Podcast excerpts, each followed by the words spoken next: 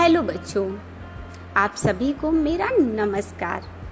मैं नूरजहां और आज आप लोगों के लिए एक नई किताब लेकर आई हूँ, जिसका शीर्षक है मैं भी।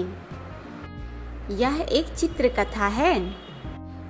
इस किताब को लिखा है वी सुतेव जी ने और इसका चित्रांकन भी इन्होंने ही किया है। यह इकलो द्वारा प्रकाशित की गई किताब है। बच्चों, ये रही कुछ जानकारी किताब के बारे में।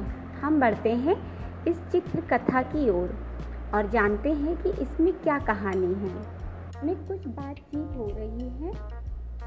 दो लोगों के बीच, जो कि एक होता है मुर्गी का चूजा और दूसरा होता है बतख का बच्चा।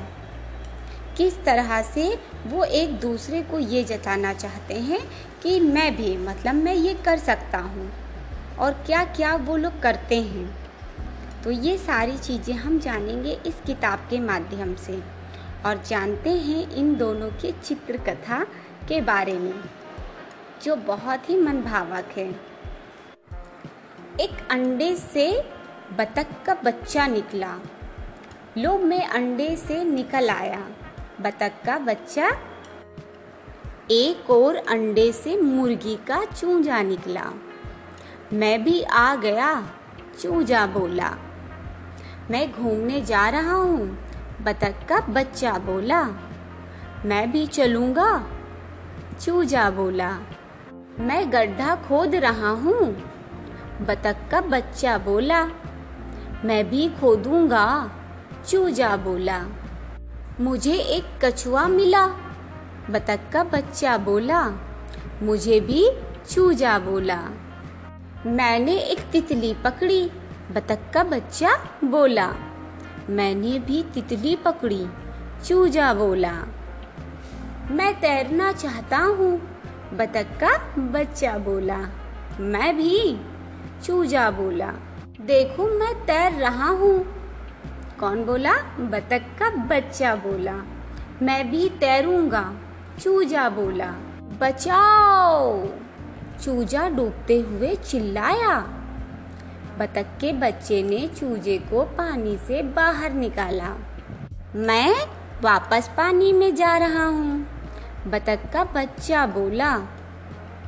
अब मैं नहीं, चूजा बोला। बच्चों, ये चित्रकथा आपको कैसी लगी? ये यहीं पे समाप्त होता है। आप लोगों ने देखा ना? कि किस तरह से मैं भी मैं भी मैं भी हर काम, हर कोई नहीं कर सकता। इसमें यही चीज़ें हैं ना। अगर आप चूजे की जगह पे होते तो क्या करते? ज़रूरी होता है कि अगर कोई इंसान वो काम कर ले तो हम भी कर सकें। उसको तैरना नहीं आ रहा था ना, तभी तो वो डूब रहा था। आपको क्या लगता है? बतख की जगह पर आप होते तो चूजे को बचाते? तो बच्चों, इस किताब में आपको सबसे अच्छा क्या लगा?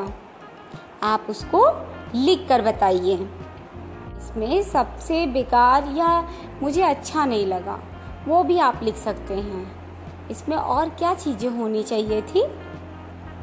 ये आप लोग ज़रूर बताइएगा। तो फिर ठीक है, हम मिलते हैं अगली बार एक नई कहानी के साथ। तब तक के लिए धन्यवाद।